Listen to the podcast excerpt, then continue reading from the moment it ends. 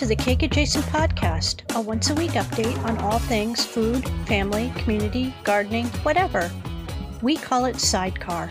If it has to do with the rituals around food and holidays, making food or taking it places, or remembering what we were eating during important times in our lives, we'll talk about it here. I am your host and bestie, Jen Coleslaw, coming to you from the soulless suburbs of Northern Virginia. Man, it was another week, people. Have things always been this hard? And that's a rhetorical question because I know that things have always been this hard for people of color and for immigrants and for women and for marginalized people whose voices and agency are snatched away from them by old white men who do so in the name of God or Jesus or whatever they think gives them the power to do the snatching and for people who are without the means to feed their kids and themselves, and for people struggling with chronic illness and mental illness, and for the people caring for the people struggling with those illnesses. I am struggling to find three good things that happened this week to share with you, so I will sh- share a few good things that happened, plus something that I'm looking forward to in the week upcoming.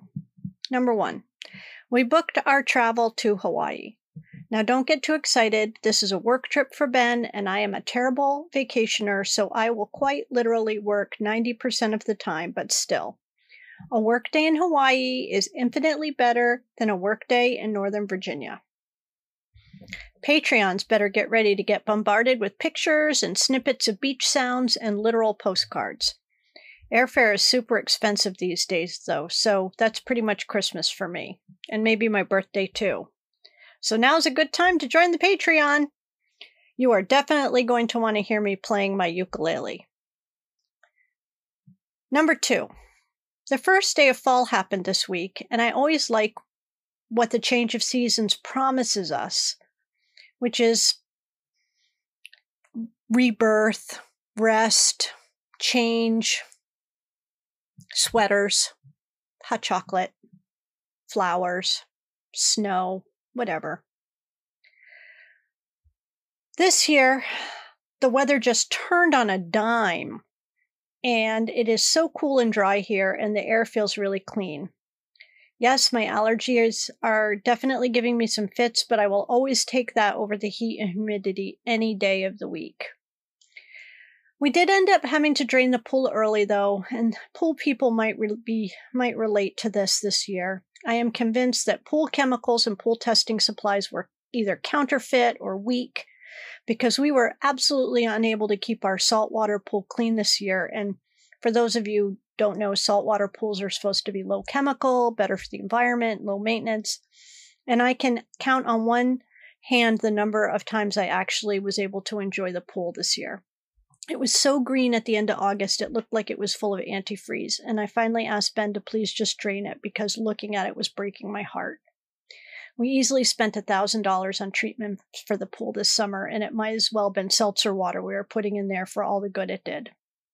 Ben's parents have a traditional pool, and they had the same problems. And I've been reading that there are a lot of ineffective pool treatments and chemicals out in the world due to supply chain issues and grift, too, probably. And yes, I know this is a first world, middle class suburban problem. But I do love my pool so much, and I have so little that I love here in Northern Virginia that when I don't have it, it bums me out. And a good thing for this week upcoming, I'm going to be at a marine debris conference for a few days, and my best friend Zach will be there, and I am just beyond excited to see him. Do you have anything you'd like to share from this past week? Good or bad? You can hit me up on the Twitter or you can always email me at twochocolatecakes at gmail.com if you need some support in the form of pictures of my cats or a book or a short story or poetry recommendation or a recipe or some kind of peaceful vista from my billion photo gallery. You just let me know what you need. So, along those lines, I wanted to tell you about something that, for once, combines a story from my recent history and today's food holiday, which is Quesadilla Day. This is actually one of the second season of Two Chocolate Cakes essays, but I thought that I'd talk a little bit about it today. And that is that when Ben and I moved down to Virginia, we did so for a few reasons. A bunch of things had happened in Providence, and it was time to take a break. I was healing from a major illness and surgery, and I subsequently lost my job because of it. And we had a kind of untenable housing situation. Ben's grandfather was 85 and still living in Northern Virginia by himself, and we pitched it to him that we needed a soft landing for a little while, but really we were going to just keep an eye on him. And so we put all our stuff in storage and moved ourselves and our three orange cats, Banjo, Pete, and Barney, and one Siamese cat, Yeti, and one stripy cat, Roland, and one big fat gray cat, Jane, down to Springfield, while Crouch, that's what the grandkids called him, was at his place in Florida. We ended up staying there for just about a year before we moved into our own place. And we had him convinced most of that time that we only had one orange cat and one Siamese cat. Anyway, I tell you this story because before this, I never had an opportunity to live with and have responsibility for an elder. And it was easily one of the top experiences of my life. Yes, he could be frustrating and he could be so cheap. And he had absolutely no tolerance for pain, which was a lot of fun when he decided he wanted all new teeth and got implants. And from and more than once he would go out on a walk around the block and would be gone for hours. And it was because he was sitting on someone's front porch shooting the shit and I had to go looking for him, but pretend I wasn't worried out of my mind because he didn't need a babysitter and that I was just out walking too. And oh, hey, Crouch, I'll walk back with you. Anyway, feeding him was always a challenge. If you all thought that I was a fussy eater, trying to get a vegetable into this man was like trying to pill a feral cat. So we would get creative, and one of the ways we got veggies into his food was by making Mexican grilled cheese, which were quesadillas with chicken, cheese, yellow squash, yellow pepper, and maybe some corn. Because he wasn't able to really discern the vegetables from the cheese if we did a good job. And if he did, he certainly didn't say so. And it was absolutely the best part of the day making dinner, setting the table, sitting down with him. Sometimes we'd be at the table for an hour or more after, and he'd tell a story that Ben had never heard, and I had certainly not heard, about growing up in rural Kentucky during the Depression and his family owned a boarding house, about being in World War II, about working as an auditor in the Department of Defense during the Cold War. During the time that we lived there in the damp and mousy walkout basement, sharing the kitchen, he lost his driver's license. And we started looking for a house that had a first floor extra bedroom so that he could live with us when he wasn't in Florida. But in the end, he decided to just fully retire to Florida where his son lived so he could play golf right out his front door. And I'm not going to tell much more of his story because it will be in next season, but I will say that the past few weeks I've been seeing a lot of messages from friends about their elderly and infirm parents and the painful difficulty of making decisions, of talking them into situations that will keep them safe and fed and healthy. And there are no easy answers. But I will tell you that if you have an opportunity to spend time with an elder relative, like a grandparent or a parent who, who isn't a monster, by the way, I absolutely do not advocate twisting yourself into a pretzel for a narcissistic monster. That you take the time to hear the stories, whether they're stories you've heard a hundred times before or if they're new stories. That after dinner time in the eating kitchen with the white Corningware plates and the green print all around the edges and the amber glassware from the 70s and those handmade but mismatched placemats with permanent stains of 30 years of family dinners, those were the best times. I've talked about it here on this podcast about who will curate our digital lives when we depart this mortal coil, and it is something that I think about all the time. And maybe that's why I write all these things down and why bearing witness to everything, even when it's overwhelming, is important to me. Because when we lose our oral history of our families, of our communities, it can be lost forever. I have been lucky or privileged or honored, I don't even know what the right word is, to be with a few elder relatives and family members and people who are important to me who passed stories on to me before they passed on. These stories are a gift. What I think I'm saying is don't be afraid of them. There's something very magical and beautiful about hearing a story for the first and maybe only time and sharing it. I don't know what stories I will share as my time runs out. Maybe I'll be out of stories, having told them all here. And maybe, maybe that's how I'll know it's time to let go. Okay, so on a lighter note, would you like me to talk about some of the other food holidays besides Quesadilla Day? Because today is also Crab Meat Newburg Day, which I will absolutely skip. Ugh, that sounds disgusting. And it's also Food Service Employees Day and a little story. Or as they say on the TikTok, story time. We got a new fast dish food restaurant here in town. It's called Fatburger. You've probably heard of it. And we wanted to try it for lunch yesterday. And it's like a Five Guys, but it has a full bar, oddly enough. And so Ben went out to pick up two burgers and fries, and it was an over an hour to get them because not only were they slammed, they were short for people somewhere, maybe in the front of the house. And then they gave his order to a different Ben. So 50 minutes into the wait, he got an, the other Ben's order, and it was one tiny hamburger. Needless to say, they made his order up again, but it was a very long wait, and the food was mediocre at best. But did Ben yell at anyone or mistreat anyone? No, he did not. Because everyone is struggling to serve people these days between supply chain disruptions and staffing challenges, so let me remind you that most food service workers get paid like $3 an hour plus tips, which is not even close to being a living wage, so stop going to fucking Starbucks if Starbucks keeps busting unions. On Monday, we can all enjoy pancakes because Monday is Pancake Lovers Day, and I absolutely count myself among pancake lovers. In fact, while I am really loving Kodiak Cakes pancake mix, I do not love the pancakes in a cup where you just add hot water because I think that's just not the same at all. Uh, but I like the mix that makes actual pancakes on a griddle. But I like pretty much all pancakes, even those little weird frozen ones from Trader Joe's. Tuesday is National Chocolate Milk Day, and I do not drink a lot of milk as a beverage. I do put it in my tea though. Um, but I do love milkshakes.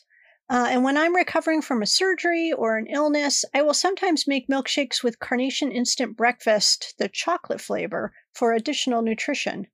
Please do not offer me an Ensure or one of those other disgusting milky nutrition drinks because I will look you in the eye while I pour it on the floor. That stuff is foul.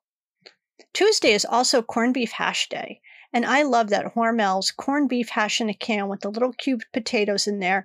And then you fry it up all crispy in a super hot black cast iron pan. And then with two over easy eggs, that is a good breakfast or a good dinner.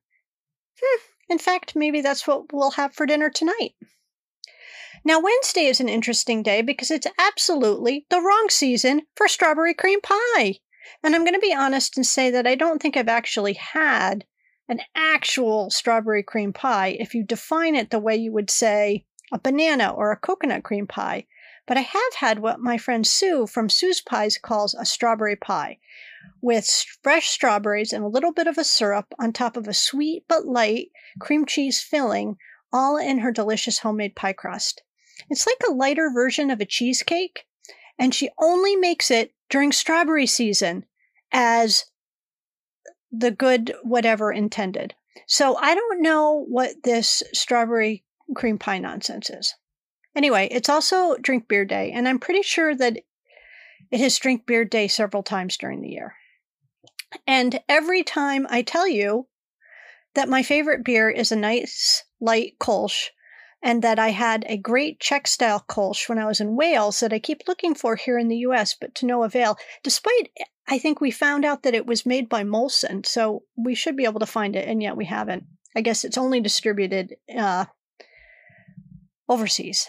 Um, but I also like a nice cloudy Hefeweizen that is heavy on the lemon. I am not a fan of dark beers that you have to chew your way out of, or beers that have a very high ABV because I do not like getting drunk at all, and I absolutely do not like being hungover. Thursday is National Coffee Day, and here's a little tidbit that I may not have shared before. I love roasting coffee. I have two coffee roasters, and I buy green coffee beans from sustainable farms and brokers, usually in Central America and Mexico, because that's the coffee flavor profile I prefer. And I roast it up, usually a medium roast, and I donate it to various pet rescues like the one Waffles and Ladybug and BB came from to raffle off, and it usually goes for about $40 a pound. I should roast some up for the Patreon, shouldn't I? I don't drink a lot of coffee though. I'm super sensitive to coffee caffeine. So if I ever have the bad idea to have two cups of coffee in a day, you can count on me to not sleep for three days and my heart will be pounding out of my chest that entire time. I recently got turned on to a coffee roasting outfit called Little Cat Cafe from someone I follow on Twitter and Patreon. Uh, her name is Quinn Cummings. She's a great follow. She's very smart and uh, sarcastic. Little Cat Cafe has a nice half caff, half decaf roast that they do. So I ordered some and it got here yesterday. I haven't tried it yet. They also donate a portion of every sale to area cat rescues. I think they're based out of California. I love the taste of good coffee, but I really hate bad coffee. And since it's so much easier to mess up coffee than tea, I usually just stick with tea. And finally, Friday is 100% perfect date appropriate food holiday, National Hot Mulled Cider Day. I will never seek out hot mulled cider, but when Ben and I were in Germany a few years ago, I was introduced to real Glühwein, and oh my god, that was something. I really like the white version over the red, but I will come clean and say mostly what I loved were all the collectible cups at the Weihnachtsmarkt which are the Christmas and winter markets that they have all through Germany and France and Austria. I am such a sucker for something to collect. Okay, that's it for food holidays and for this week's podcast. Please keep rating and sharing the podcast, talking it up in your work Slack, your Facebook groups if you're still on Facebook, and the Senate Cloakroom and other spaces where you find community. You can support this work by joining the Patreon, who get extra misses from me every other week or so, either digitally or in the snail mail. I hope you have a good week coming up, that you have an opportunity to think about some family stories that haven't been told or heard, and write them down so they aren't forgotten, that you're registered to vote and you have a plan to vote, because the midterms are, in fact, important, and make sure that you know where to vote because some folks like us have been redistricted and you might have a new polling place. Also, watch the weather for the first frost. You may have to bring in your indoor plants. I'll see you next week. And remember, I'm saying this again this week because it's still that important. Unions brought you the five day work week, the eight hour workday, sick leave, child labor laws, health and safety rules on the job, and more. Unions built the middle class, not corporations or billionaires or politicians bought by corporations and millionaires.